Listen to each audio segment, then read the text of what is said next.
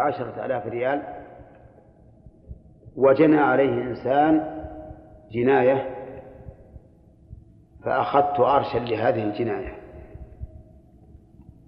فهنا إذا أردت أن أبيعه أخبر برأس المال وأخبر بما أخذ من أرش الجناية عليه. لأنه لما جني عليه نقص ولا لا؟ نقص.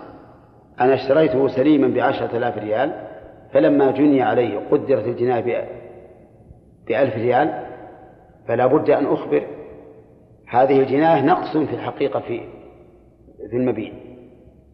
فلا أقول اشتريته بعشرة وأسكت بل أقول إنني اشتريته بعشرة ولكنه جني عليه ونقص بالجناية وأخذت الأرش. كما نقول أيضا في مسألة العيب والحاصل أنه لابد أن أخبر بكل ما جرى وإلا فإني أكون غاشا.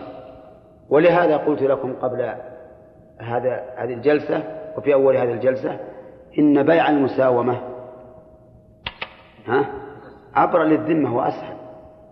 لأن يعني هذا لابد أن تذكر كل ما جرى.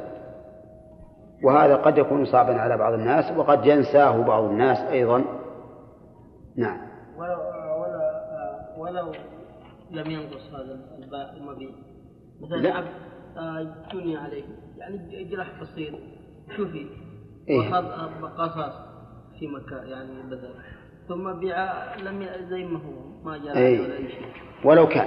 لابد ما جرى عليه ولا شيء. ما ولو ما جرى عليه. ما دام إن فيه جناية قدرت. أما لو لما لما جني عليه واردنا أن نقدر هذه الجناية قالوا هذه ما تسوى شيئا. يعني هذه تعتبر عيب مثلا جرح هنا. اي تعتبر عيب في يده اي ما دام أخذ له ارشا لا بد أن يبين.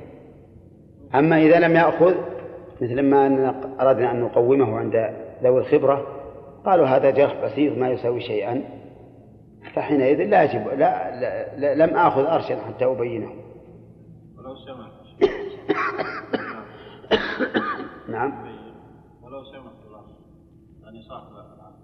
إذا سمح بالأرش فإن كان فإن كان هذه الجناية قد أثرت في المبيع فلا بد أن يبينه لأنها عيب.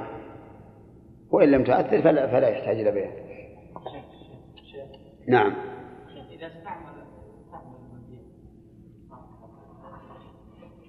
إي نعم. نعم استعملها ولا بين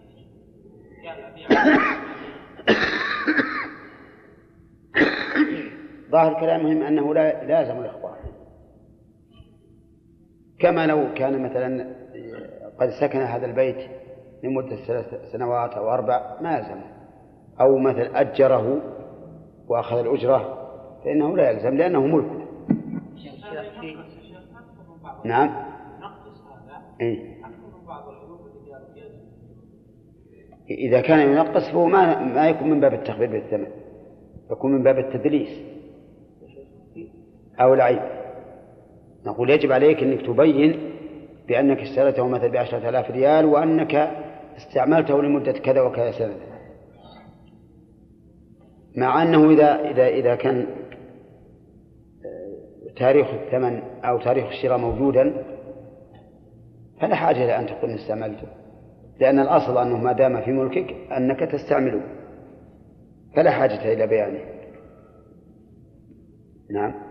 في فرق بين البيت وبين السيارة لأن السيارة كل ما قدم السنة آه يعني تقدم وتتعب. أي. والبيت زي ما هي ما يجري عليه ولا شيء. لا ولا صار فيها الطين والمطر كثير.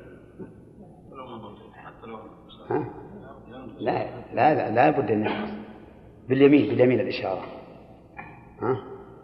إذا المشتري اشترى بالمساومة. حط منه في مدة خيار أو يأخذ أرشا لعيب أو جناية عليه يلحق برأس ماله ويخبر به. وإن كان ذلك بعد لزوم البيع لم يلحق به. إن كان ذلك عن الزيادة في الثمن أو النقص منه.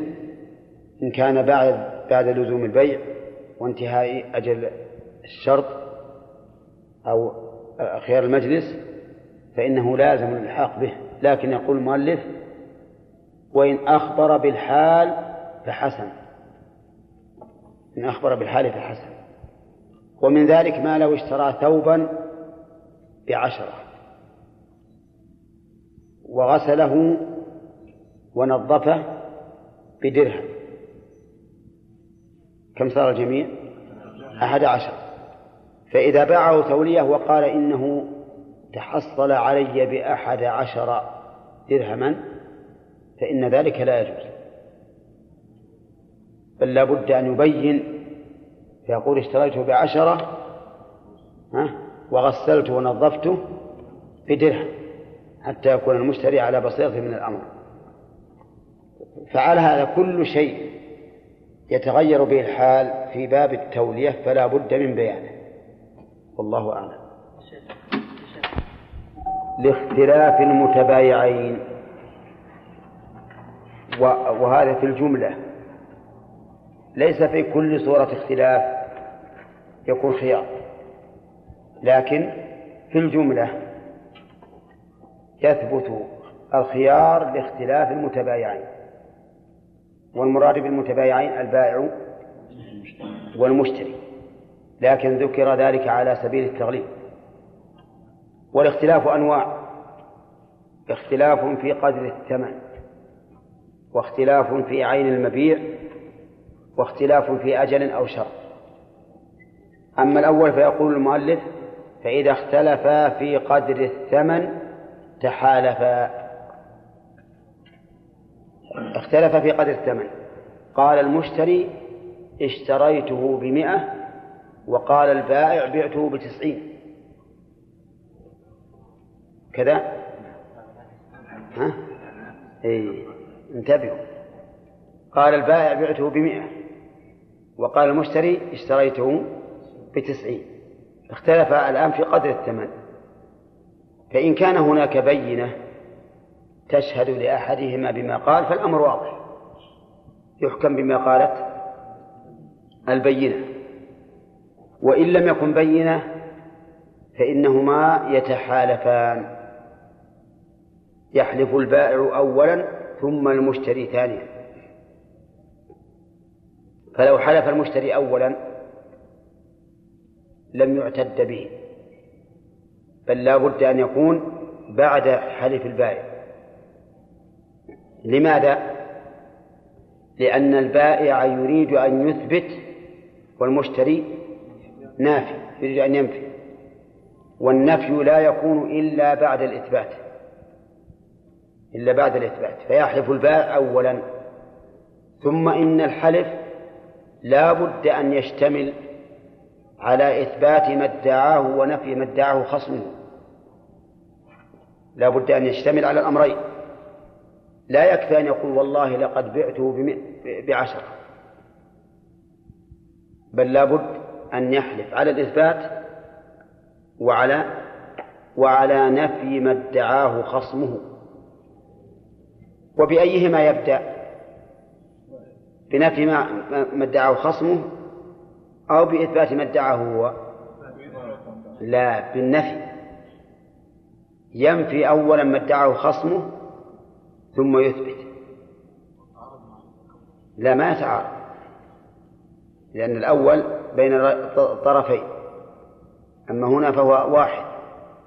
لا بد أن ينفي ما ادعاه خصمه حتى يبقى المكان بارحا. ثم يثبت ما ادعاه هو. ولهذا قال فيحلف البائع أولا ما بعته بكذا. هذا نفي لإيش؟ ها؟ لما ادعاه الخصم فيقول والله ما بعته بتسعة. وإنما بعته بكذا يعني وإنما بعته بعشرة. فينفي ما ادعاه خصمه ويثبت ما ادعاه هو لنفسه. والله ما بعته بتسعة وإنما بعته بعشرة. فلو قال والله ما بعته إلا بعشرة. فهنا نفي وإثبات ولكن مع ذلك يقول ما يصح. لابد أن يقول ما بعته بعشرة بتسعة وإنما بعته بعشرة. ولكن الصحيح أنه يجوز أن يقتصر على الحلف على ما ادعاه فقط لأن إثبات ما ادعاه يستلزم نفي ما ادعاه خصمه. فإذا قال والله لقد بعته بعشرة فالصواب أنه كافي. لأن قوله لقد بعته بعشرة مع دعوى صاحبه أنه بتسعة يستلزم نفي ما ادعاه صاحبه. نعم. ثم بعد أن يحلف البايع على المذهب البائع قال والله ما بعته بتسعة وإنما بعته بعشرة. بعد ذلك يحلف المشتري. والله ما اشتريته بعشرة وإنما اشتريته بتسعة.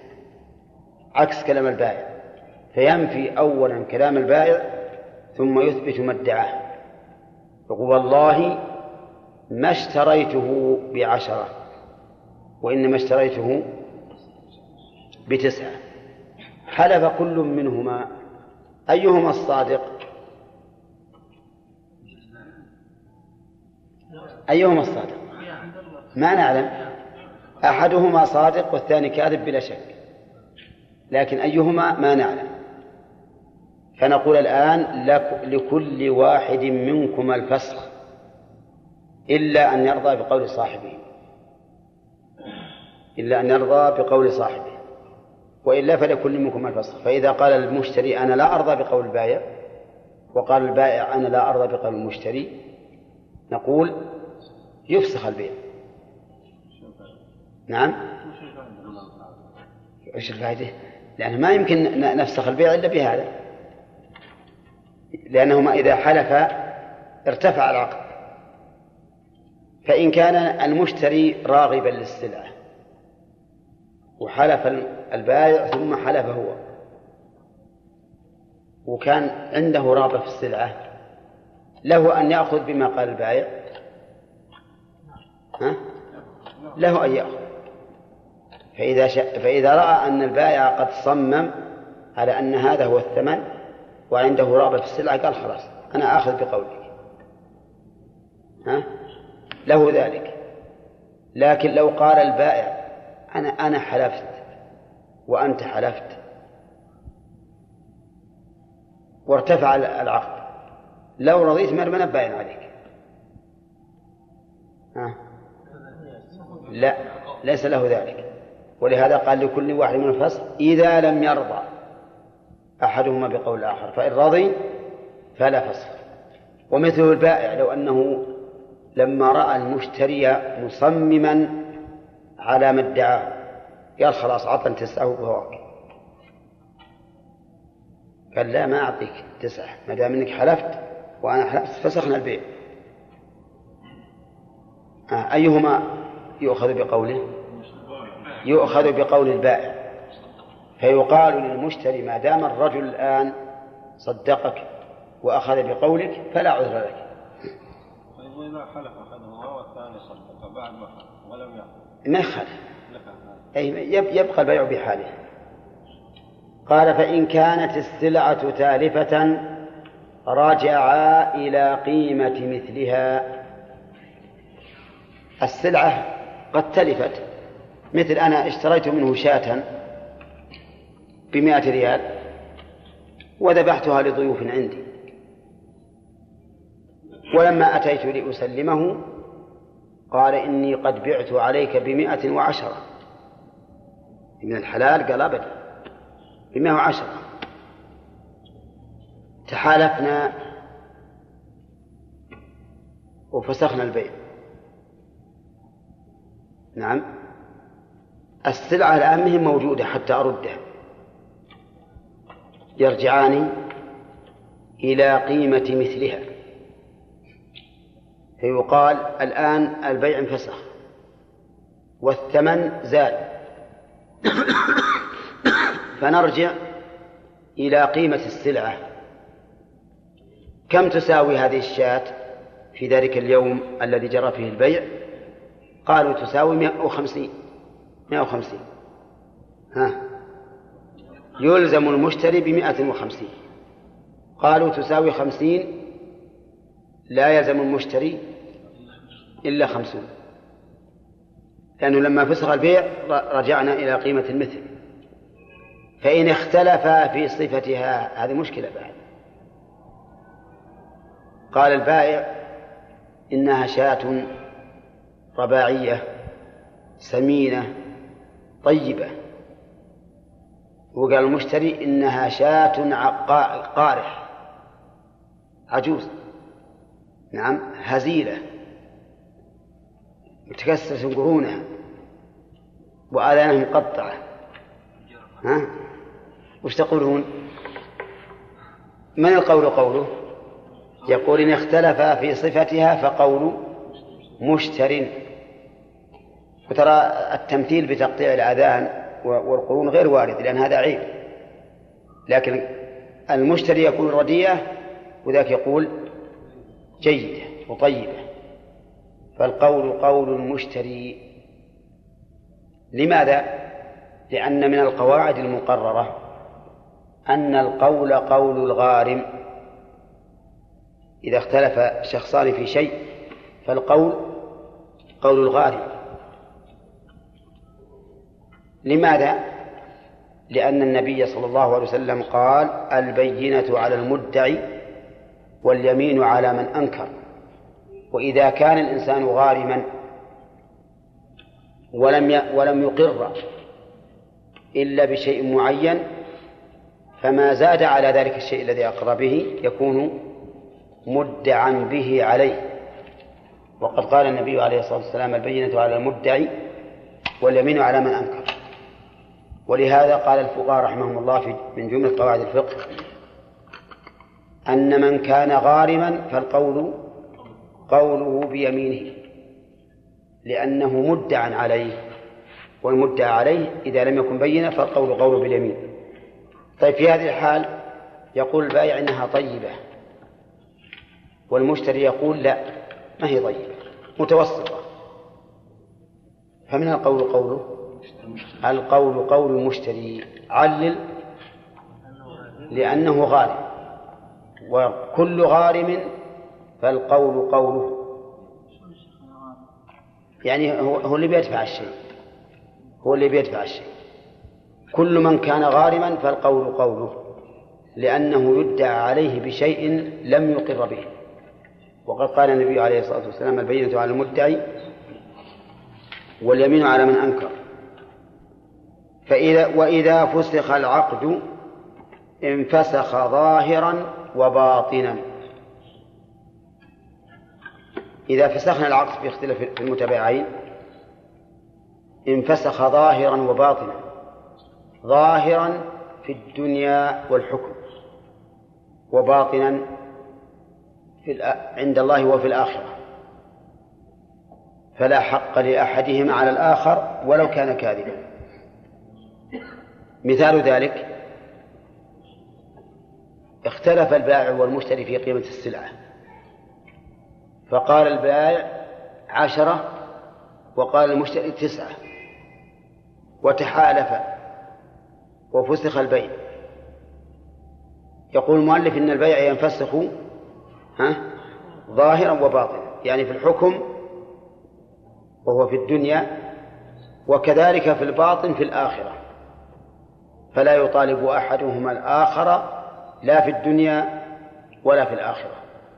حتى الكاذب منهما ها؟ حتى الكاذب. ولكن القول الثاني في المسألة أن الكاذب منهما لا ينفسخ العقد في حقه باطنا.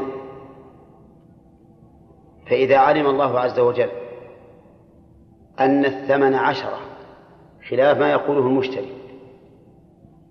والمشتري يقول تسعة وفسخ البيع فإن البيع لا ينفسخ عند الله في الباطن.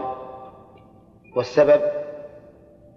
لأن هذا المشتري يعلم أنه كاذب وأن الثمن عشرة وعلى هذا فإنه لا ينفسخ باطنا فيما بينه وبين الله سبحانه وتعالى.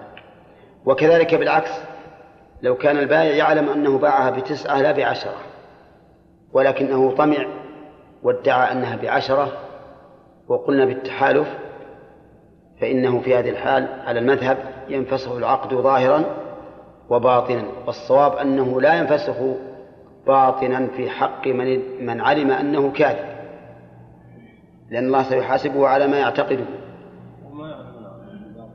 ها؟ وما يدرين عن الباطل هذا فيما بينه وبين الله. نفس البايع مثلا يقول أنت تعلم أن أن البيع بعشرة بتسعة والآن ادعيت أنه بعشرة وفسخت العقد. وأنت لا حق لك في فسخه. لأنك تعلم أن أن القول الصحيح ما قاله المشتري. فكيف تذهب وتفسخ البيع وأنت تعلم أنه ما لك حقا فيه؟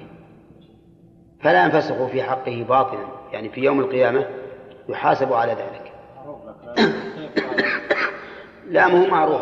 ما هو معروف المذهب ينفسخ ظاهر وباطنا حتى في الآخرة لا يطالبه به. أنا أقول كيف قالوا الكلام ذا؟ لأن هذا عند الله، أن الله الكذاب. لا لا قالوا ذلك لأنهم يقولون ما, ما يرون أنه يحاسب. يرون أنه لا يحاسب في الآخرة. يستندون ف- انفسخ العقد. فلما انفسخ العقد ما صار لأحد حق على الآخر.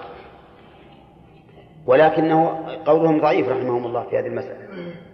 لأنه سيأتينا في باب الصلح أنهما إذا اصطلحا وأحدهما يعلم يعلم كذب نفسه فإن الصلح في حقه لا لا ينفذ باطنا فيما بينه وبين الله. وهذا مثله لكنهم هنا يقولون لما انفسخ العقد عملنا بالظاهر وقلنا ينفسخ ظاهرا وباطنا.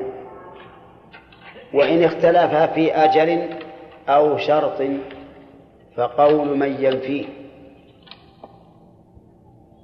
اختلفا في أجل بأن قال المشتري إن الثمن ألف مؤجل إلى سنة. وقال البايع إن الثمن ألف لا تأجيل فيه. فمن القول قوله؟ ها؟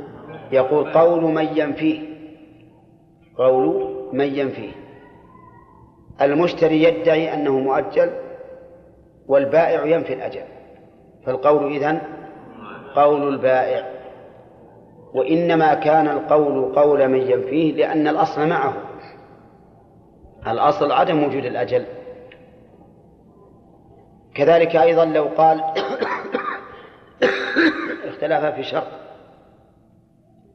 تبايع هذه الدار وجاء المشتري إلى البائع وقال سلمني البيت فقال قد اشترطت عليك أن أسكنه سنة.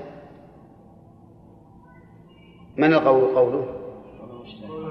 قول المشتري لأنه ينفي يقول أبدا ما شرط علي أن تبقى سنة. وكل هذا إذا لم يكن هناك بينة فإن كان هناك بينة فالعمل بما قالت البينة. وقول فال- فالقول قول من ينفيه. ظاهره بلا يمين. ولكن ليس مرادا. بل قول من ينفيه بيمينه فيقول مثلا والله ما بعته مؤجلا وإنما بعته حالا. ويقول الآخر والله ما اشتريته حالا وإنما اشتريته مؤجلا. أنتم معي؟ صواب كلامي؟ نعم. ها. إذا نفعوا نعم. أي أي ما حاجة ما حاجة يحلف الثاني. فإذا قال والله ما بعته مؤجلا وإنما بعته حالا نقول القول قولك ولا حاجة يحلف الثاني. لأنهما إذا اختلفا في أجل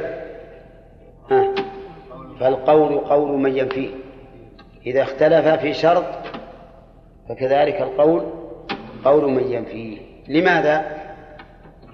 لأن الأصل عدم شرط الأجل وعدم الشرط الآخر. نعم. كان الأمر ظاهرا فإن القرينة تؤيد قول الآخر. يعني إذا علمنا يقينا أن هذا لو بيع بثمن نقد يباع بخمسمائة ألف وبثمن مؤجل يباع بثمانمائة والآن الثمن ثمانمائة فهنا القرينة تشهد بما يقوله مدعي الأجل الذي هو المشتري فلو قيل بهذا لكان له وجه كما يقال في غيره من القرائن.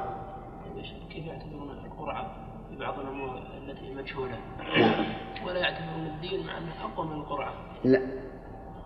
ما يعتبرونه لأن مسائل الدعاوى ما ينظر فيها إلى الأديان. ينظر فيها كما قال الرسول إنما أقضي بنحو ما أسمع. ولو أنه روع الأدين كان في ذلك مشاكل كثيرة. يقال ليش حكمت لفلان ولم تحكم لي؟ أنا ما عندي دين. يعني في في قضية أخرى غير هذه. فيبقاء الناس في الدعاوى على ظاهر الحال هذا هو الواجب. يقول المؤلف رحمه الله وإن وإن اختلفا في عين المبيع تحالفا وبطل البيع. ها؟ الشرط ذكرناه. أن أن يقول إن اشترطت عليك أن أسكنه سنة بعد البيع ويقول المشتري ما اشترطت ذلك. إن اختلفا في عين المبيع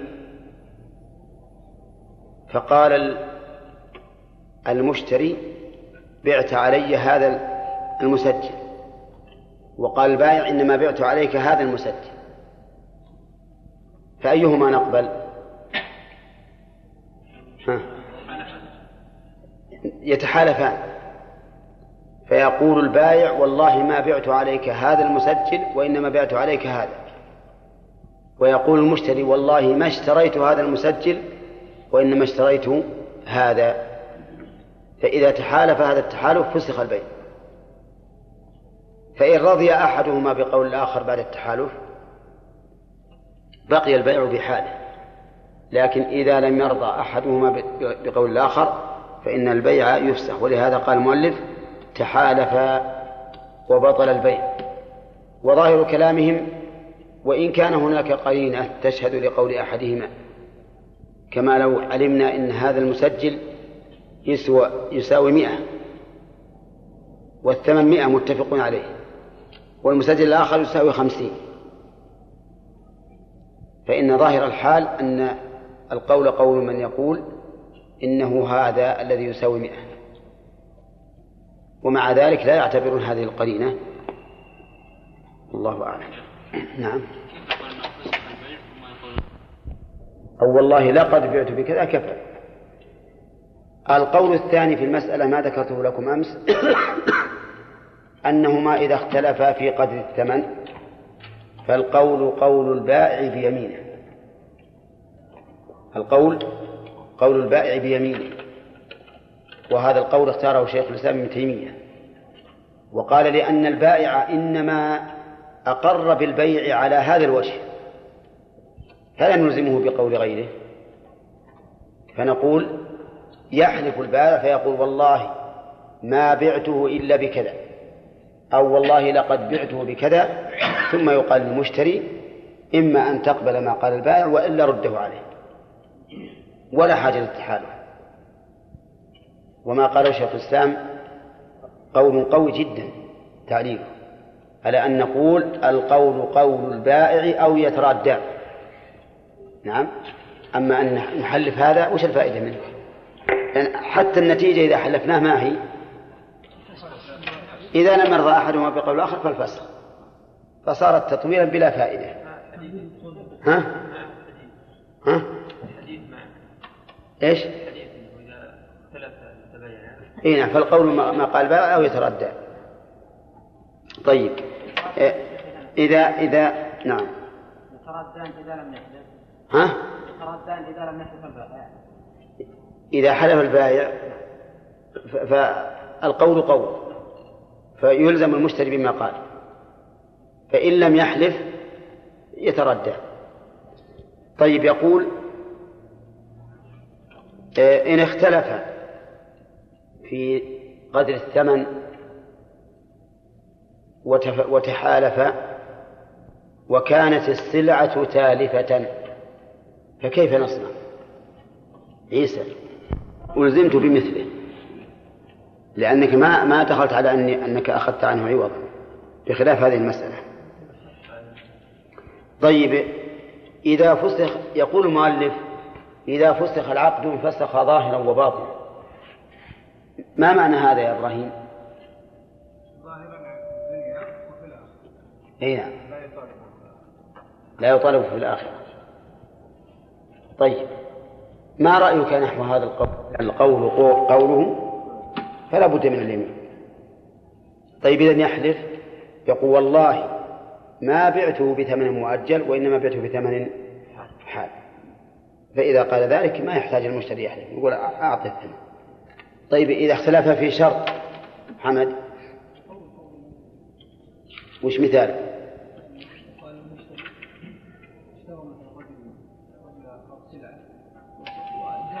في عين المبيع.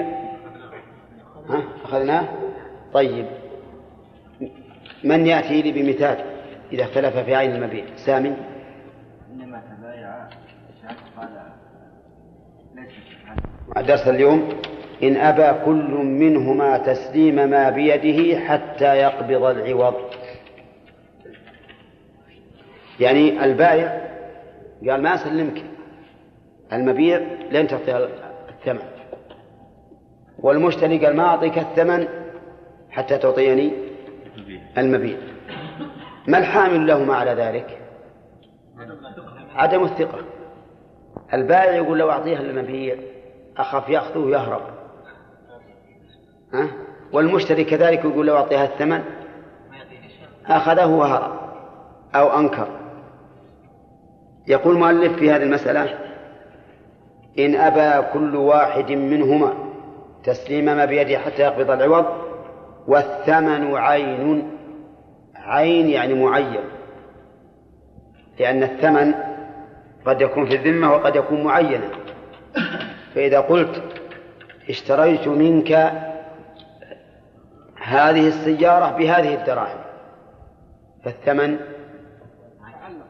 ثمن عين. وإذا قلت اشتريت منك هذه السيارة بمئة بعشرة آلاف ريال. فالثمن دين وليس بعين. فإذا كان الثمن عين عينا نصب عدل يقبض منهما ويسلم المبيع ثم الثمن. نصب من الذي ينصبه؟ القاضي الحاكم الشرعي. يروحون للمحكمة والحاكم ينصب رجلا عدلا. يقول له استلم المبيع والثمن. فإذا استلمهما يقول يسلم المبيع ثم الثمن. كذا؟ تنحل المشكلة الآن. لكن مشكلتنا أننا يمكن نروح للمحكمة ونجد أن القاضي مشغول. وينتهي الدوام وهو لم ينتهي شغله. ونأتي في اليوم الثاني نجده مشغولا والمسألة وش المسألة جحة ولا ولا يعني دجاجة ولا ما أشبه ذلك. يمكن يمضي ثلاثة أيام أربعة أيام حتى يفسد المبيع. يقول ما ما في إلا هذا. نعم. أو يقول بعد شهر أو بعد شهر. فالمهم أن الفقهاء رحمهم الله يقولون هكذا الطريق. يروحون للقاضي وينصب عدل يقبض منهما جميعا ويسلم المبيع ثم الثمن ها؟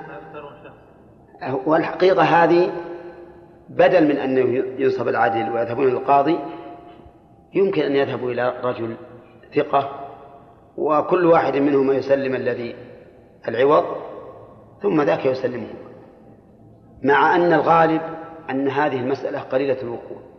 أنا لا أذكر أنها وقعت لكن الفقهاء يفرض يفرضونها وربما توجد في بعض البلدان الذين ليس عندهم أمانة.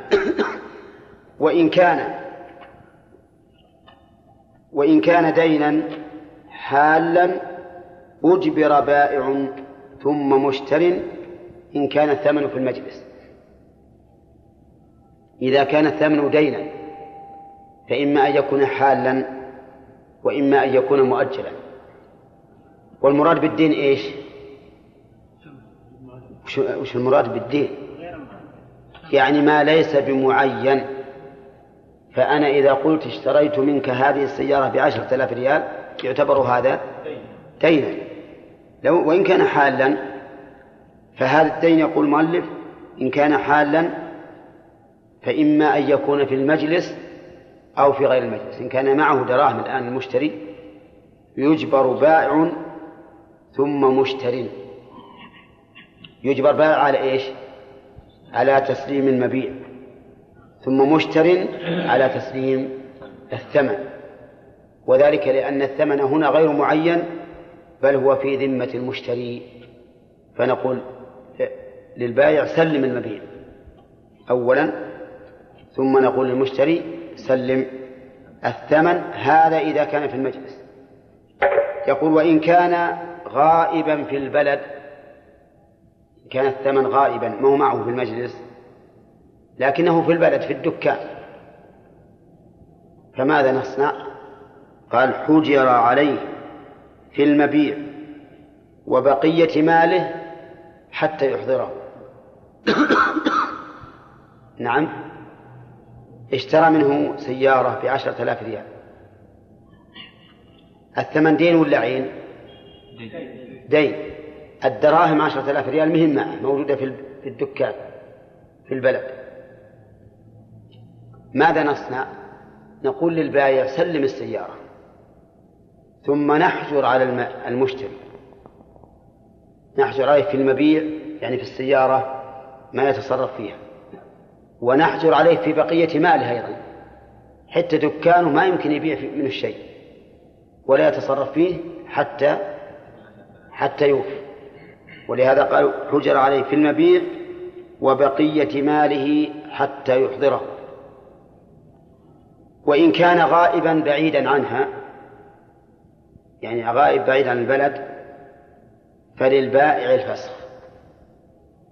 يعني اشترى منه سيارة بعشرة آلاف ريال والثمن ليس معه وليس في البلد بل هو في محل بعيد.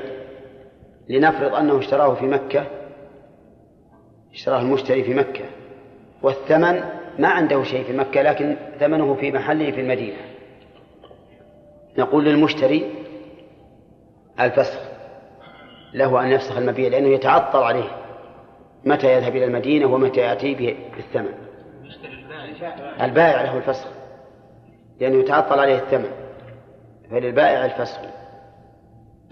وفي هذه الحال لو قال المشتري لماذا تفسخون البيع؟ أنا مستعد للتسليم.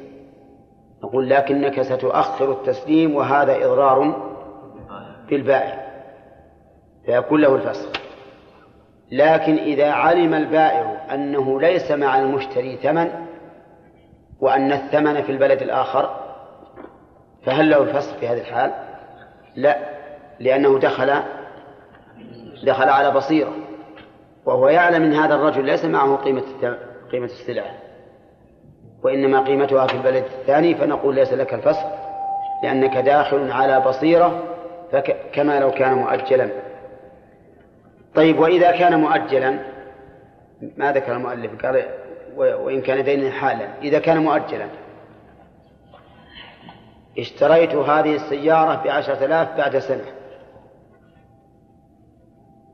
فماذا نصنع؟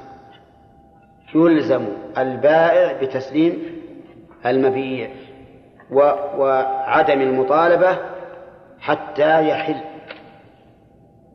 فصارت الآن إذا أبى كل منهما تسليم بيده فلا يخلو من ثلاث حالات. أن يكون الثمن عينا. أن يكون دينا حالا في البلد في المجلس. أن يكون دينا حالا في البلد. أن يكون دينا حالا بعيدا عن البلد أن يكون دينا مؤجلا. كم الأقسام؟ خمسة. طيب إذا كان الثمن معينا فما الحكم؟ ينصب عدل يقبض منهما ويسلم المبيع ثم الثمن. إذا كان دينا حالا في المجلس ها. يجبر البائع على التسليم ثم المشتري على تسليم الثمن. إذا كان دينا حالا في البلد يجبر البائع على التسليم ويحجر على المشتري في في في في المبيع وفي بقية ماله حتى يحضره.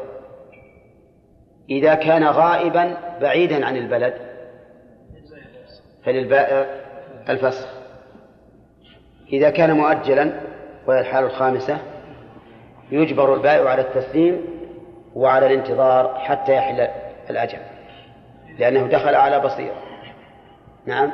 من يحكم على المسلم؟ الحاكم. الحاكم هو اللي يتولى الحاجة ها؟ ها؟ إذا لم يرفع إلى الحاكم.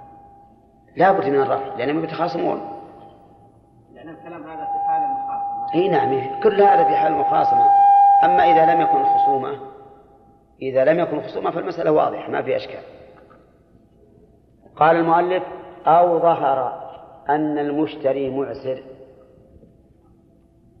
ظهر أن المشتري معسر فللبائع الفسخ. لأن إعسار المشتري فيه إضرار على البائع. وش الإضرار؟ أنه لا يمكنه أن يطالبه. لقوله تعالى وإن كان ذو عسرة فناظرة إلى ميسرة. وعلم من قوله أو ظهر أن المشتري معسر أنه لو كان المشتري معسرا وحاله معلومة عند البائع. إيه. لا هي ما عندي لكن بالشرح أظنها نعم. إذا إذا كان البائع قد علم أن المشتري معسر فهل له المطالبة؟ لا وليس له الفسخ لأنه دخل على بصيرة لكن لو كان لا يدري فجاءه رجل عليه لباس جميل وهيئة حسنة فظن هذا أن هذا الرجل من أغنى عباد الله قال له أبيك تبيع على بيتك كم؟ له تبي. المال واجد الحمد لله قال له أبيع عليك بخمسمائة ألف. نعم. لحية الطماع برجل المفلس كما يقولون. نعم. قال ببيع عليك خمسمائة ألف. قال قبول. أهلا وسهلا. بعد ذلك تبين أن هذا الرجل معسر. وأن هيئته وشكله إنما ف... إنما اتبع ذلك لأجل أن يغر الناس. وش تقولون؟ له الفسخ؟ إي نعم له الفسخ لأن هذا إضرار به وذاك خدعه. فأما إذا كان يعلم أن هذا الرجل فقير فإنه لا فسخ له. لأنه دخل على بصيرة. طيب إن تبين أن المشتري مماطل.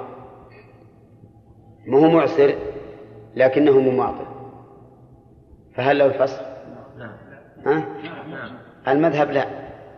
ما له فسخ لأن المماطل دواؤه الشكاية. اشكوه على الأمير ودبر لك حقك.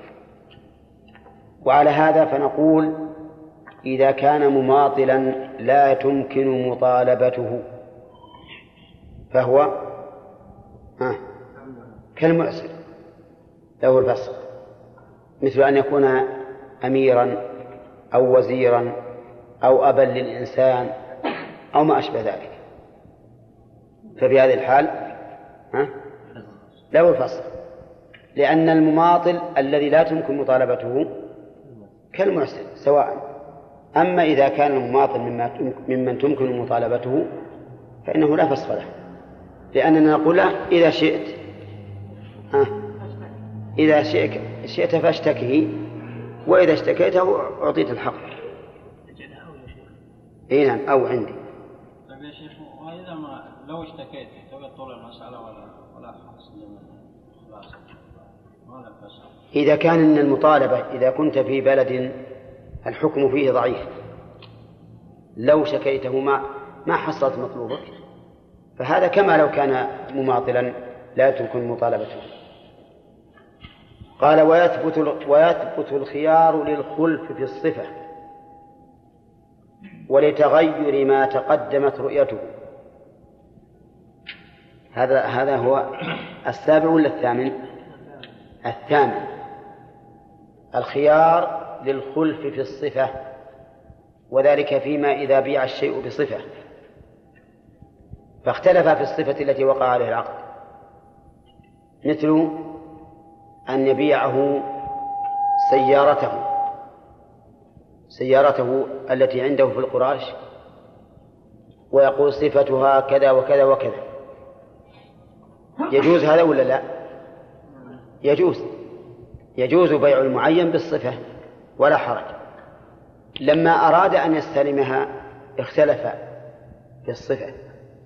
فقال إنك قلت إنها موديل كذا وكذا وفيها من المميزات كذا وكذا. فقال البائع ما قلت هذا. فنقول لكل لكل منهما الخيار. لمن فات غرضه الخيار. كذلك لو تغير ما لو تغيرت رؤية ما تقدم ما تقدمت رؤيته. سبق لنا في باب الشروط في البيع أنه يجوز أن يباع الشيء بالرؤية المتقدمة. فإذا تغير عن رؤيته المتقدمة فللمشتري الفسخ. مثال ذلك أنا قد رأيت عندك سيارة منذ شهر. رأيتها بعيني وعرفت أوصافها. فقلت اشتريتها منك بكذا وكذا.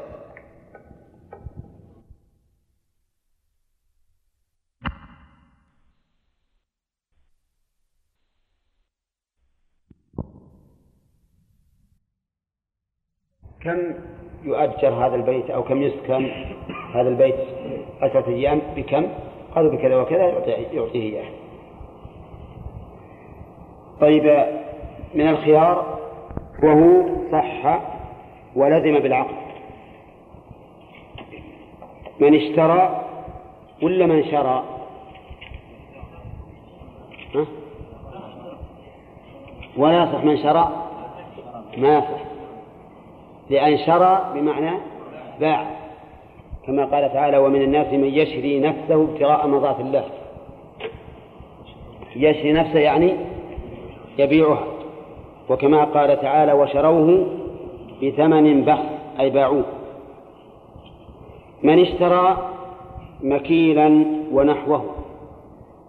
مكيلا ونحوه نحو المكيل الموزون والمعدود والمذروع. فتكون الأنواع أربعة المكيل والموزون والمعدود والمذروع. وأيضا قال من اشترى مكيلا ونحوه يعني بالكيل لا جزافا. بالكيل لا جزافا. اشترى مكيلا بالكيل أو موزونا بالوزن أو مذروعا بالزرع أو معدودا بالعدل مثل أن يقول اشتريت منك هذه الصبرة كل صاع بدرهم. هذا بعت مكيلا بالكيل ولا لا؟ بخلاف ما لو قلت بعت عليك هذه الصبرة. ترى الصبرة معناها الكومة من الطعام. بعت عليك هذه الصبرة ولم أقل كل كل صاع بكذا. هذا يسمى الأخير يسمى جزافا أو جزافا أو جزافا. نعم. كلام المؤلف هنا يريد الجزاف ولا يريد ما بيع بكيل أو وزن أو عد أو ذراع يريد الأخير. نعم. يقول صح. يعني صح الشراء. وإن لم يكل وإن لم يوزن وإن لم يعد وإن لم يدرى. قال ولزم بالعقد. صح بالعقد صحيح.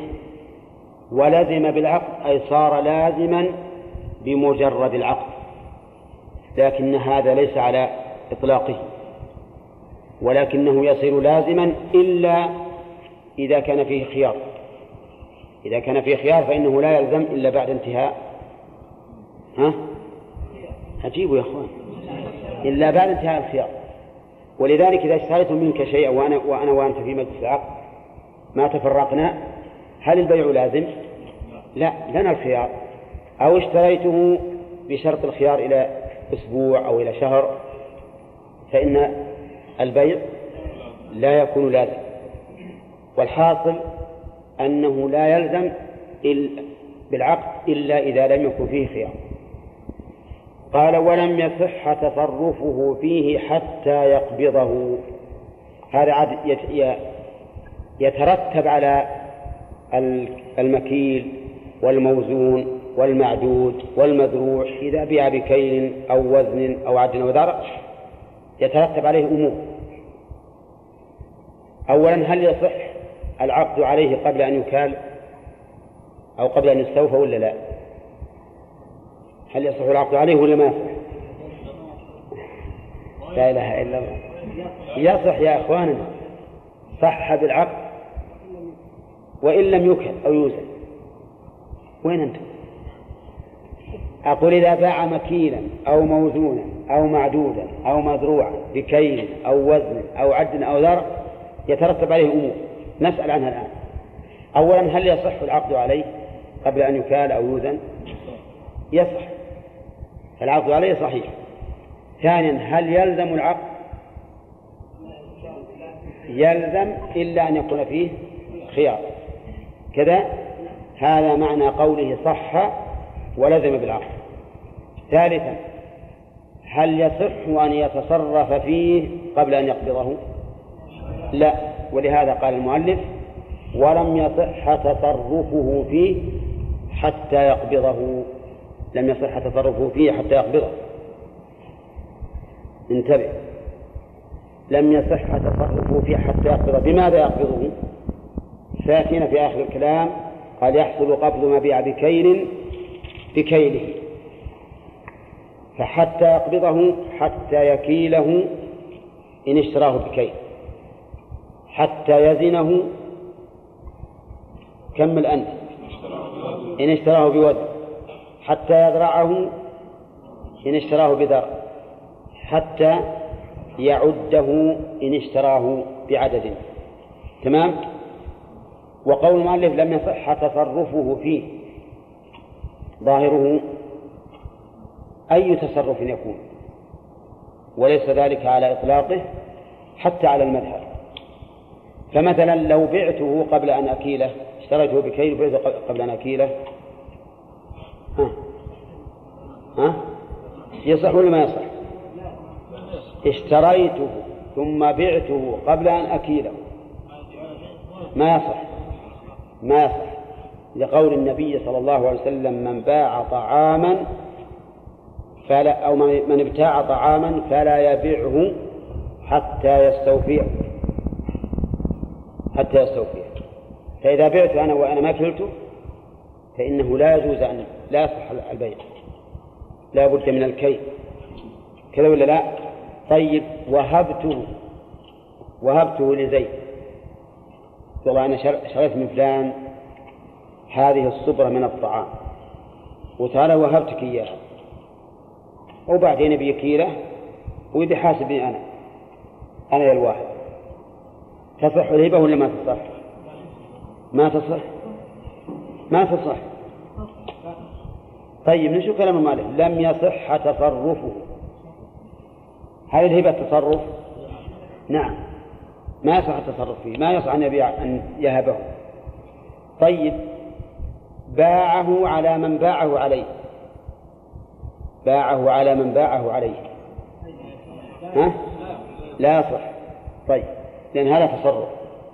باعه تولية. يصح ولا ما يصح؟ ها؟ ليش؟ لأنه تصرف. طيب أعتقه. أعتقه. كيف؟ لا. إن كان العبيد كلام ما يخاف يعتق. في العدد. يمكن في العدد. أولى يمكن يشتري عبيد في العدد. يقول بيت عليك كومة العبيد كل عبد ب 100 ريال. نعم. ما يمكن هذا؟ يمكن. طيب. الفقهاء يقولون يصح عتقه. يصح عتقه. يقول لأن العتق له نفوذ. له نفوذ والشارع يتطلع إليه. ولكن الصحيح أن جميع التصرفات جائزة. جميع التصرفات جائزة إلا تصرفا واحدا وهو البيع. لأن النهي إنما ورد في البيع. والأصل في المعاملات الحل حتى يقوم دليل على المنع. والرسول عليه الصلاة والسلام يقول فلا يبيعه حتى يقبضه. ولم يقل فلا يتصرف فيه وهو يعلم كيف يقول لو كان لو كان المنع عاما. وعلى هذا فالمنهي عنه هو البيع فقط وأما لو وهبته أو أوقفته إذا صح وقفه أو ما أشبه ذلك فإنه لا بأس به لأنه صلى ركعتين يا أخي كانك على وضوء. أنت على وضوء؟ ونو فيه؟ والله أظن ذاك مهم من المسجد. إن صليت هنا أفضل لك إن شاء الله. أقول الرسول صلى الله عليه وسلم إنما نهى عن البيع فقط. أما بقية التصرفات فلا, فلا, فلا نهي عنها. لكن لو باعه تولية تعرفون بيع تولية؟ ما هو؟ أن يبيعه برأس ماله. فالمذهب لا يصح. وقال شيخ الإسلام إنه يصح. أيهما أصح؟ المذهب أصح. لأن الرسول صلى الله عليه وسلم يقول فلا يبيعه وهذا عام. أما شيخ الإسلام فإنما أجاز البيع تولية. لأنه إنما نهي عن البيع قبل قبضه في حال الذبح لئلا يندم البائع أو يتحيل لإسقاط لفسخ البيع. فأما إذا بيع تولية بدون ربح أو باعه لبائعه فعنده رحمه الله أنه لا بأس بذلك ولكن عموم حديث الرسول عليه الصلاة والسلام يشمل بيعه تولية والذي ينبغي لنا أن نأخذ بماذا؟ بعموم الحديث. وقد سبق لنا أن العلة المستنبطة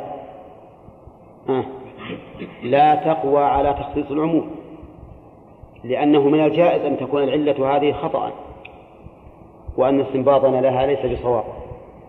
فلا نخصص بها عموم الكتاب والسنة بمجرد أن نقول إن الحكم مبني على هذه العلة. وعلى هذا فيكون هذا من من المواضع التي يخالف فيها شيخ الإسلام ابن تيمية رحمه الله. مع أنه رحمه الله غالب اختياراته أقرب إلى الصواب من غيره. كل ما اختاره إذا تأملته وتدبرته وجدت أن أن ما يختاره أقرب إلى الصواب من غيره لكنه ليس بمعصوم. لدينا نحو عشر مسائل أو أكثر كلها نرى أن الصواب في خلاف كلامه رحمه الله. لأنه كغيره من من الناس يخطئ ويصيب. ومع ذلك فإذا جزمنا بأن بأن الصواب في خلافه فلسنا على يقين من ذلك. قد نكون نحن المخطئين وهو المصيب.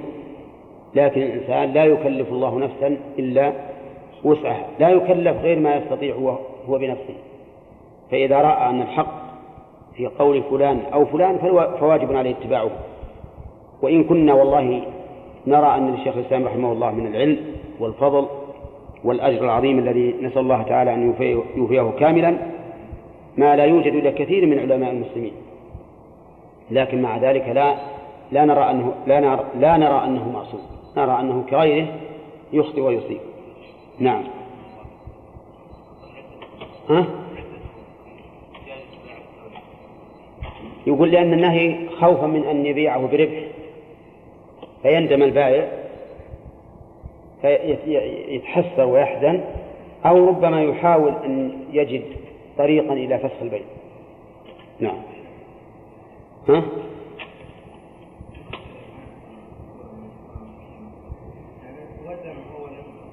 ما وزنه؟ ولا جاء. قال اشتريت منك هذه الصفرة كل صاع بكذا. هذا ما اشترى مكينا بكي ما بعد كناه إلى الآن. اشتريت الصفرة هذه كلها زبرة من الطعام كيس من الطعام. اشتريت كل صاع بكذا. هذا. نعم لو يجي 100 صاع أو أو 200 صاع ما يهم. المهم اشتريت منك هذا هذا الكيس أو هذه الزبرة كل صاع بكذا. إذا لم ها؟ يعني عندك في شيء مستودعات. قال هذا كذا صار. ما هو ها. معين. لا هذا ما هو معين ما يصح بيعه حتى إنه يعين. هذا المبيع بصفة بيجينا إن شاء الله. يعني أما إذا قلت عطى 100 صاع من هالكومه سبق لنا أن المذهب ما ما يجوز. المذهب ما يجوز. والصحيح أنه يجوز كما تقدم. نعم. إلا ما في معنى البيع يلحق به. يعني مثل الهبة على عوض والصلح بمعنى البيع هذا يلحق به. يقول المؤلف ولم يصح التصرف حتى يقبضه. ال- الحكم الرابع فيما يترتب عليه قال وإن تلف قبله فمن ضمان البائع. ها؟ إيه لا عندي قبله. ما يخالف قبل قبضه؟ أي صحيح. إن تلف قبل قبضه فمن ضمان البائع.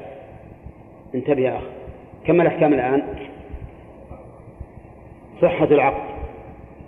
لزومه إلا أن يكون فيه خيار. عدم صحة التصرف فيه. الرابع إذا تلف قبل قبضه أي قبل كيله فمن ضمان البائع. مثل هذه القومة من الطعام اشتريتها بمئة كل صاع بكذا. فجاء السيد الجارف فاجترفها تلفت من ضمان من؟ من ضمان البائع. من ضمان البائع. نعم. لأنه لم يستوفى حتى الآن. وقد قال النبي عليه الصلاة والسلام الخراج بالضمان. فكما أن الشارع منعني من بيعه والكسب فيه فإن ضمانه على من من هو في ملكه أولا وهذا قد يشكل عليك من جهة أن الملك انتقل بالعقد إلى من؟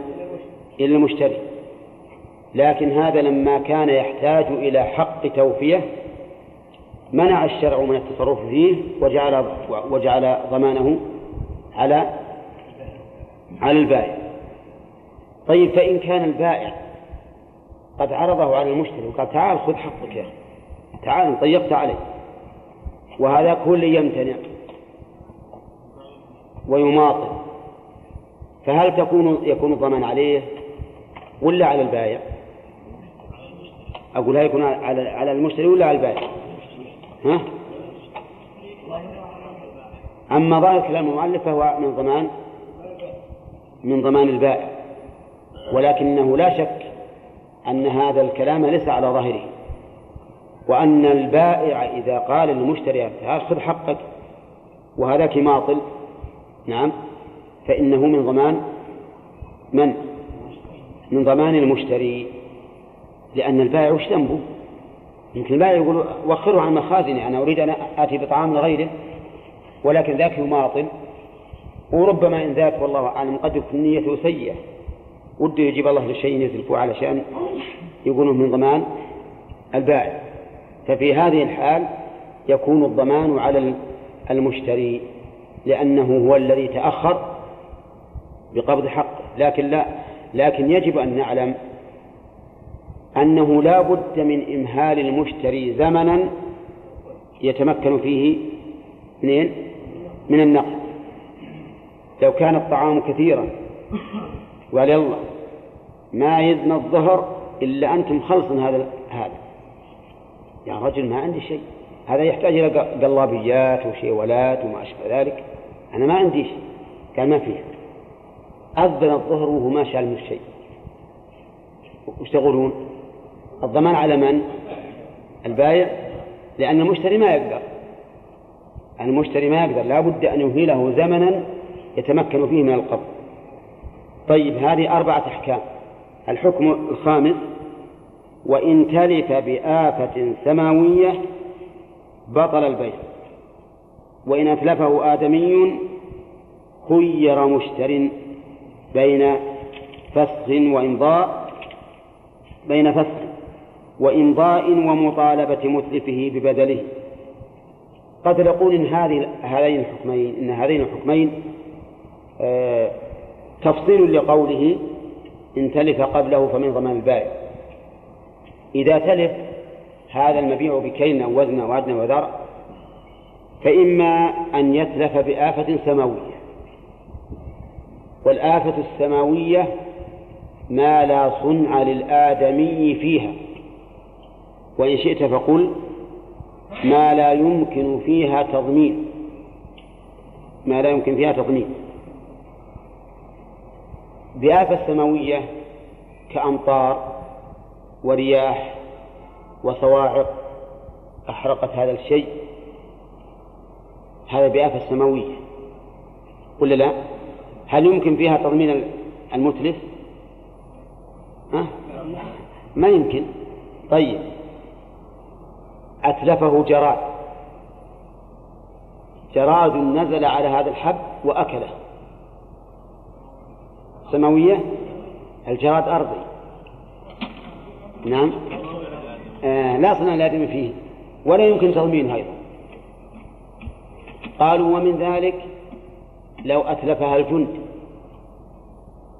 جند العساكر. نزلوا بهذه الأرض ورأوا هذه الكومة من الطعام. قالوا يلا. كلوا. هل يمكن تضمينهم؟ يقول ما يمكن تضمينهم. من الجندي اللي أكلها؟ ثم الجنود عساكر السلطان قد لا يتمكن الإنسان من تضمينه.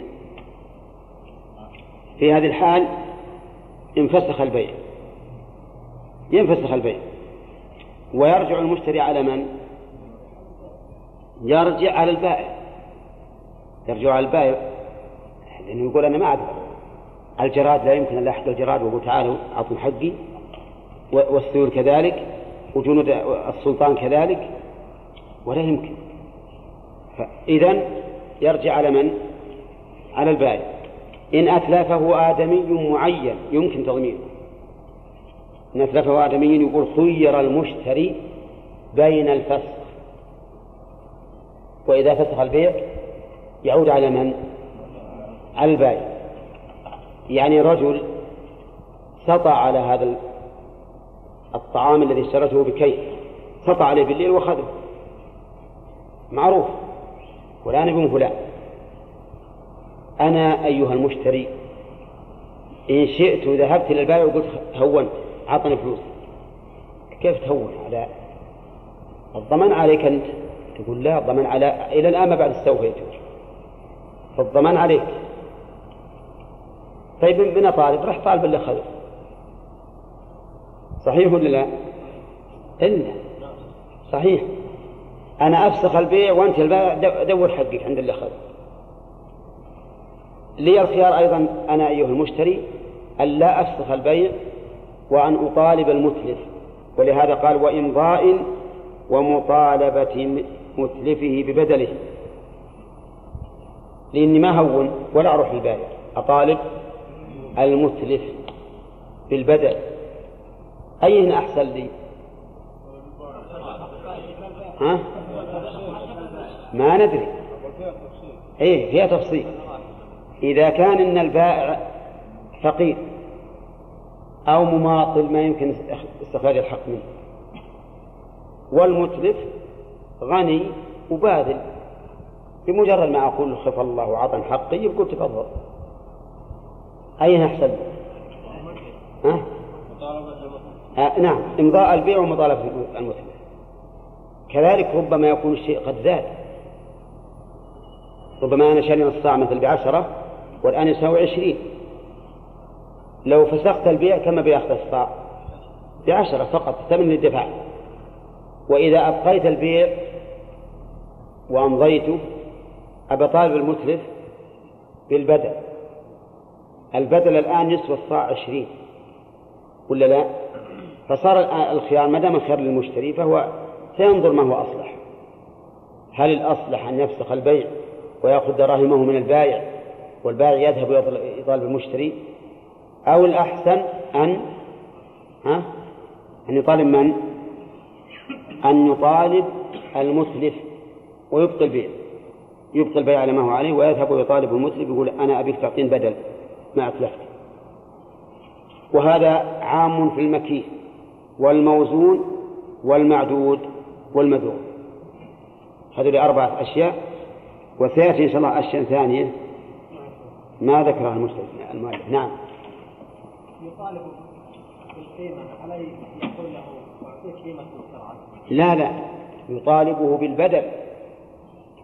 إذا كان المبيع بصفة. المبيع بصفة هذا أيضا يحتاج إلى حق توفية والثالث المبيع برؤية متقدمة على العقد بزمن لا يتغير به المبيع ظاهرا. فالجميع الآن ستة.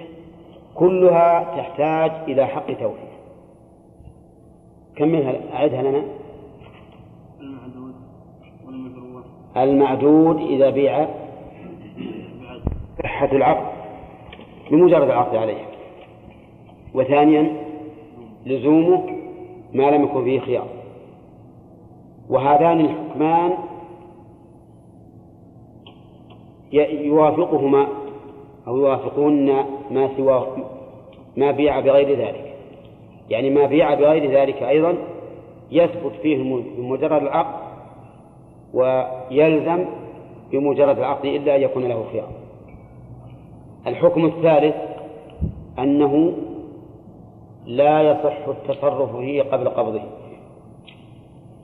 والحكم الرابع أنه من ضمان البايع إذا تلف إلا إذا بذل التسليم وأبى المشتري فإنه حينئذ يكون من ضمان المشتري. نعم. أي نعم. معناه إن إنه ما إنه ما يمكن ما يمكن يتم البيع والتصرف فيه إلا إذا استوفيته. بالكيل أو بالوزن أو بالعد أو بالضغط أو بالرؤية الحاضرة فيما بيع برؤية أو صفة. هذا ما سويته كلته بعت عليك هذه الصبرة كل ساعة بعشرة. ما تستوفيها أنت حتى تكيلها إذا كلتها فهذا الاستيفاء ها؟ كيف؟ فإن فسخ مطالبة متلفه ببدله كلمة ببدله وش تعني؟ يعني مثله تعني مثله إن كان مثليا وقيمته إن كان متقوما هذا المراد بالبدل يعني فإذا كان مثليا فإنه يضمنه بمثل وإن كان متقوما فإنه يضمنه بقيمته. طيب هل يشارك المبيع؟ يشارك المبيع الذي يحتاج إلى حق توفيه هل يشاركه غيره في كون الضمان على البائع؟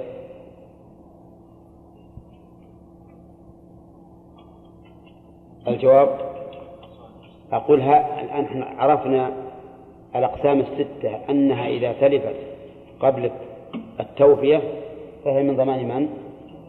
ها؟ البائع هل يشارك هذه الأشياء الستة غيرها في كونه إذا تلف فهو من ضمان البائع ما هو لا لا ما بعد وصف هذه هو ما ذكرناه.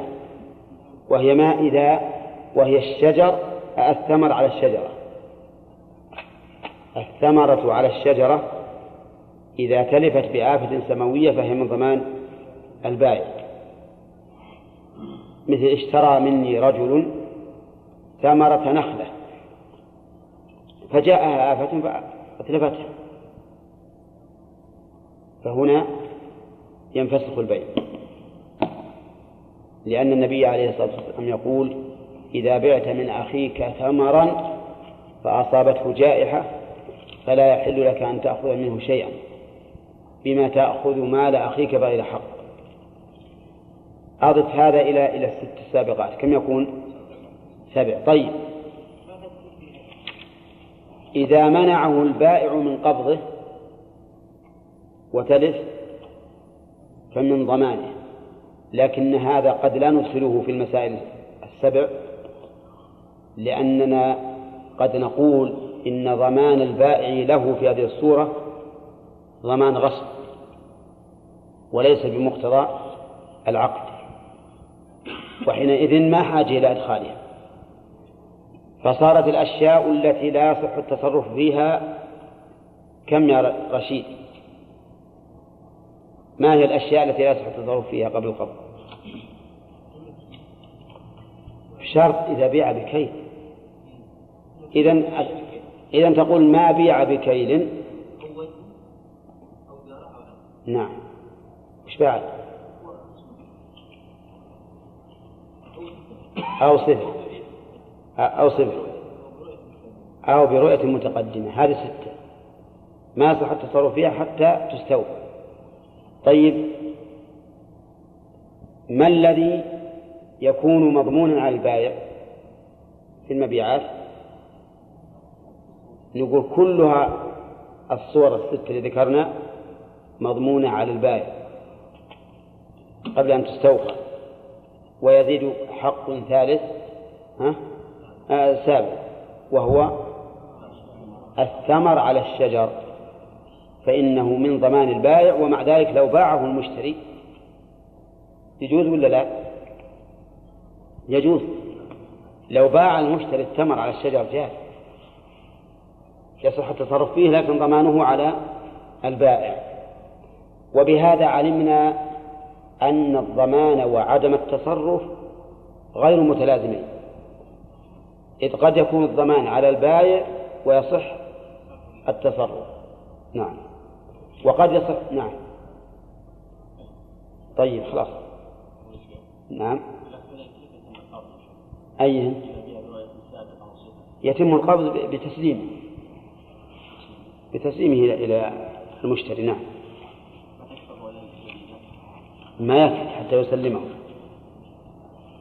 يقول المؤلف رحمه الله ابتداء الدرس الجديد وما عداه يجوز تصرف المشتري فيه قبل قبضه. ما عداه وش الضمير يعود عليه؟ يعني ما عدا ما بيع بكيل أو وزن أو عد أو ذرع وزدنا على كلام الماتن أو صفة أو رؤية سابقة. ما سوى هذا يجوز تصرف المشتري فيه قبل قبضه. وش الدليل؟ قالوا إن الدليل على ذلك حديث ابن عمر.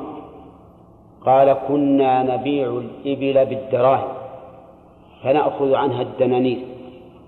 ونبيع الدنانير فنأخذ عنها الدراهم.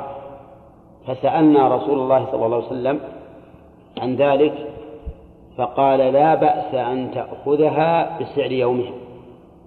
ما لم تتفرقا وبينكما شيء.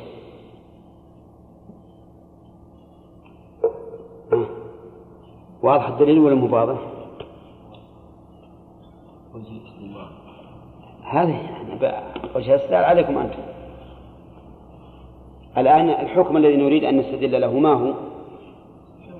أن ما عدا المبيع بكيل أو نحوه يصح التصرف فيه. الدليل حديث ابن عمر. كنا نبيع الإبل بالدراهم فنأخذ عنها الدنانير. إذا باعوا الدراهم ولا لا؟ باعوها بدنانير وأخذوا بدلها ونبيع بالدنانير فنأخذ عنه الدراهم. هذا ما هو بيع. بيع قبل القبض. وهذا الدليل على أنه يجوز أن يتصرف المشتري بما عدا ما بيع بكيل أو وزن أو عد أو ذرع يتصرف قبل القبض ولكن الشيخ الإسلام رحمه الله يقول إن كل بيع لا يصح كل مبيع لا يصح التصرف فيه قبل قبض حتى ما بيع جزافا فإنه لا يصح التصرف فيه قبل قبضه مثال ذلك رجل عنده كومة من الطعام صبرة فباعها بألف درهم على رجل. جزافا ولا بكيل؟ جزاف المذهب المذهب يجوز للمشتري يجوز للمشتري أن يبيع هذه الصبرة قبل أن يقبضها. السبب؟ لأنها ما بيعت بكي ولا وزن ولا عد ولا ذر ولا رؤوس سابقة ولا صفة فيجوز أن يبيعها قبل قبضها. عرفتم؟ ولكن الصحيح أنه لا يجوز أن يبيعها قبل قبضها. لحديث ابن عمر رضي الله عنه وعن أبيه قال كان الناس يتبايعون الطعام جزافا في أعلى السوق. يتبايعونه جزافا.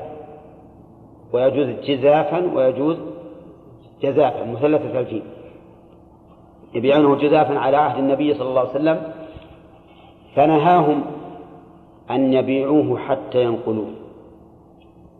أن يبيعوه حتى ينقلوه. هذا حديث ابن عمر وحديث حكيم بن الحزام أعم منه حيث قال إن الناس كانوا يتبايعون على عهد النبي صلى الله عليه وسلم يعني الأشياء كلها. فقال عليه الصلاة والسلام من اشترى شيئا فلا يبيعه حتى يستوفيه وهذا عام فالصواب ما ذكره شيخ الإسلام ابن تيمية أن كل شيء تشتريه لا يجوز لك أن تبيعه حتى تقبضه حتى السيارة لا يجوز أن تبيعها حتى تقبضه. طيب فيه يقول وما عدا ذلك يجوز كيف نجيب عن حديث ابن عمر؟ إذا قلنا بأنه لا يجوز أن يتصرف الإنسان في شيء اشتراه حتى يقبضه سواء بيع بكيل أو وزن أو عد أو ذرع أو غير ذلك. فما هو الجواب عن حديث ابن عمر؟ أي نعم. كنا نبيعها بالدراهم فنأخذ الدنانير. نعم. لا. لا لا هو باع بدنانير راحوا ثم رجع وقال ما عندي دنانير عندي دراهم. قال أعطني دراهم. أجابوا عن ذلك بأن قصة حديث ابن عمر أن الذين يشترون الإبل لا يشترونها بدراهم معينة. يعني ما يقول اشتريت منك هذه البعير بهذه الدراهم وإنما يشتري البعير بدراهم في ذمته فيثبت في ذمته للبائع دراهم فإذا جاء عند المقاصة أو القبض قال له خذ بدل الدراهم دنانير فيكون من باب بيع الدين على من هو عليه. وبيع الدين على من هو عليه جائز إذا لم يتضمن محذورا شرعيا. عرفتم؟ ولهذا حديث ابن عمر لو أخذناه بظاهره لكان فيه رد حتى على المذهب الذين يقولون إنه لا إنه لا يجوز أن يباع الشيء الذي بيع بكيل أو وزن أو أو عد أو ذرع حتى يكال أو يوزن أو يعد أو يذرع لأن حديث ابن عمر ليس فيه أنهم كانوا يعدون الدراهم ثم يشترونها والخلاصة أن المذهب لا يجوز التصرف في كم صورة في كم صورة في ست صور وهي ما بيع بكيل أو وزن أو عد أو ذرع أو رؤية سابقة أو صفة. هذه لا يجوز لا يجوز التصرف فيها قبل القبض. وما عدا ذلك على المذهب يجوز تصرف المشتري فيه قبل قبضه. وقلت لكم إن اختيار شيخ الإسلام ابن تيمية وهو مذهب الشافعي ووجه في مذهب أحمد وهو مذهب ابن عباس رضي الله عنهما أنه لا يجوز أن يباع أي شيء حتى يقبض. والحكمة من ذلك أنه لا لا يباع حتى يقبض أن ما كان عند البائع فهل أنت قادر على تسليمه لمن تبيعه عليه على كل حال؟ ها؟ لماذا؟ لأن البائع قد يمانع ويماطل في تسليمه ولا سيما إذا رأى أنك قد ربحت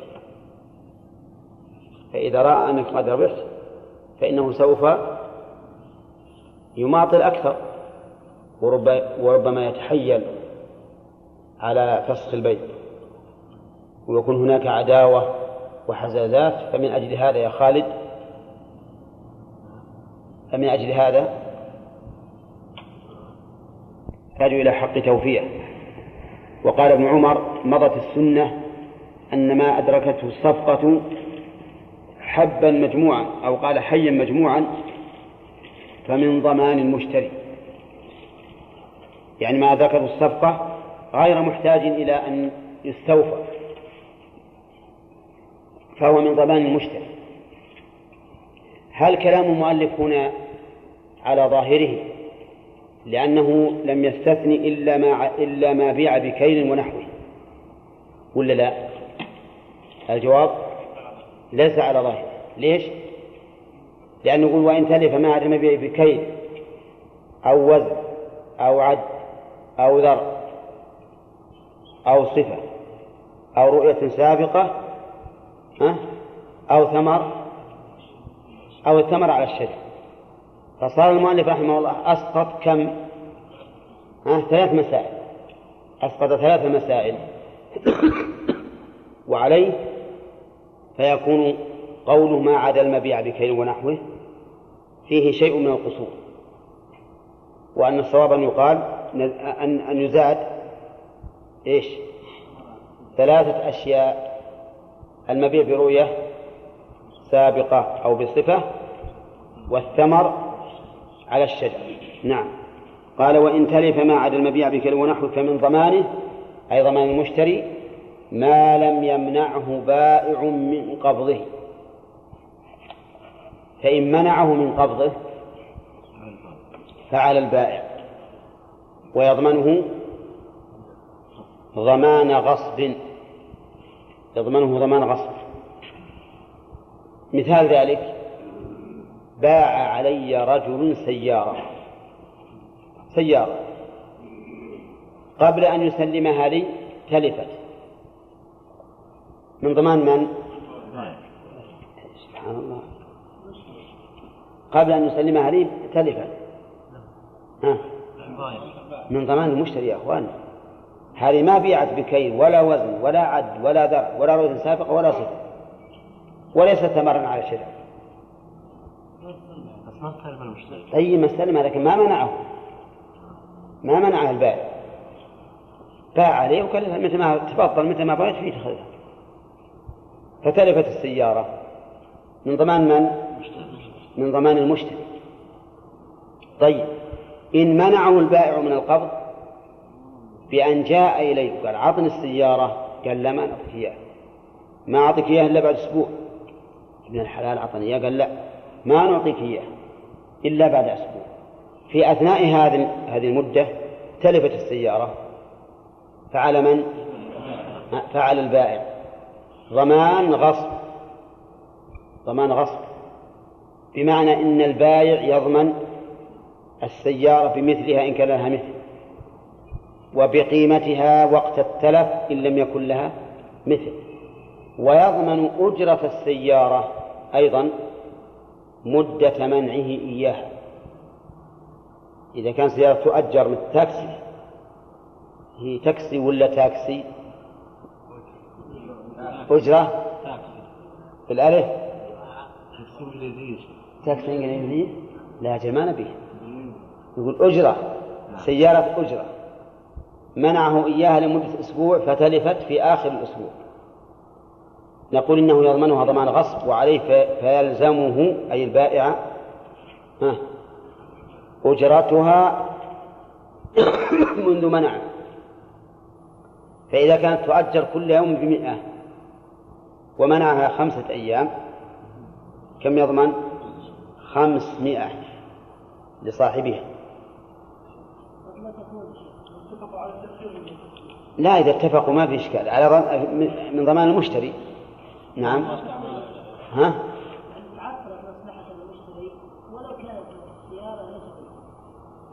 ولو كانت إيش؟ ما يخالف الكلام على إنه إن هذه هذه السيارة لو أجرت لصار كذا وكذا.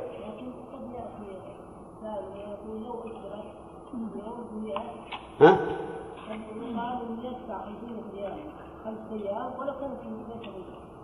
اي نعم معلوم إذا كانت هذه السيارة يمكن تاجيرها لكن تجي سيارة ما يمكن تاجيرها لا مو الخصوص يمكن تأجيره. ولو كان يقال يفرض لهذه السيارة أجرة المثل. وتختلف عن الأجور.